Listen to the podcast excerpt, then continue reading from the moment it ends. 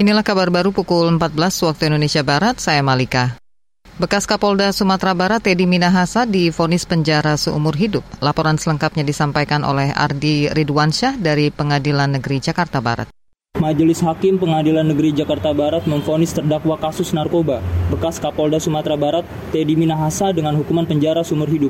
Teddy Minahasa dinyatakan bersalah melanggar pasal 114 ayat 2 Undang-Undang Nomor 35 Tahun 2009 tentang narkotika junto pasal 55 ayat 1 ke 1 KUHP. Dalam sidang yang digelar di Ruang Kusuma Atmaja, hakim menyatakan Teddy terbukti terlibat menjual barang bukti sabu lebih dari 5 gram bersama Linda dan AKBP Dodi Prawira Negara. Hakim juga menyatakan Teddy terbukti mendapat keuntungan dari penjualan sabu tersebut senilai 27.300 dolar Singapura atau setara 300 juta rupiah. Hakim pun menolak seluruh pembelaan atau pleidoy Teddy Minahasa. Hal memberatkan, Teddy ialah tidak mengakui perbuatannya serta berbelit-belit dalam menyampaikan keterangan. Hakim juga menyatakan Teddy telah mencoreng nama baik Polri. Sebagai penegak hukum, Teddy malah terlibat kasus narkoba. Sementara hal meringankan ialah Teddy belum pernah dihukum. Hakim juga mempertimbangkan pengabdian dan prestasi Teddy sebagai hal yang meringankan. Vonis hakim ini lebih ringan ketimbang tuntutan jaksa yang mendakwa Teddy dijatuhi hukuman mati. Dari Pengadilan Negeri Jakarta Barat, saya Ardi Ridwansyah, KBR. Beralih ke informasi lain, Badan Penanggulangan Bencana Daerah BPBD Cilacap Jawa Tengah meminta Balai Besar Wilayah Sungai BBWS Citandui segera menangani persoalan banjir yang berulang terjadi di dusun Cikaronjo, Kabupaten Cilacap, Jawa Tengah. Kepala Seksi Pencegahan dan Kesiapsiagaan Bencana BPBD Cilacap, Gatot Arif Widodo, meminta BBWS Citandui mengirimkan alat berat dan melakukan penyodetan agar saluran air berfungsi dan banjir segera surut. Sebelumnya banjir merendam sekitar 90-an rumah dan lahan pertanian warga usai hujan deras sepekan terakhir.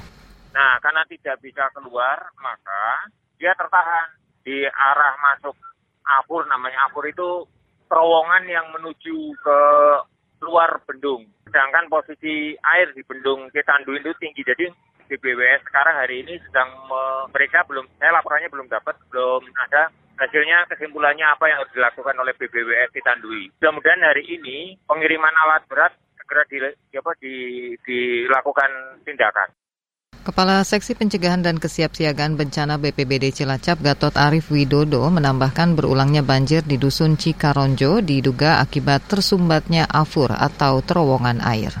Saudara konvoi pejabat Perhimpunan Bangsa-Bangsa Asia Tenggara ASEAN yang membawa bantuan kemanusiaan diserang di negara bagian Shan di Myanmar.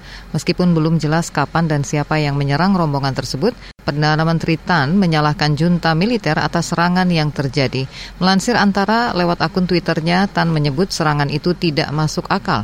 Hingga saat ini tidak ada komentar dari junta Myanmar. Saudara kelompok pemantau lokal Assistant Association for Political Prisoners menyebut lingkaran kekerasan di Myanmar telah menewaskan lebih dari 1.500-an orang sejak kudeta militer. Kudeta juga memicu protes massal di Myanmar. Walaupun protes baru-baru ini menurun, konsensus ASEAN meminta semua pihak di Myanmar menghentikan kekerasan di negara itu dan menahan diri sepenuhnya. Demikian kabar baru dari KBR, saya Malika, salam.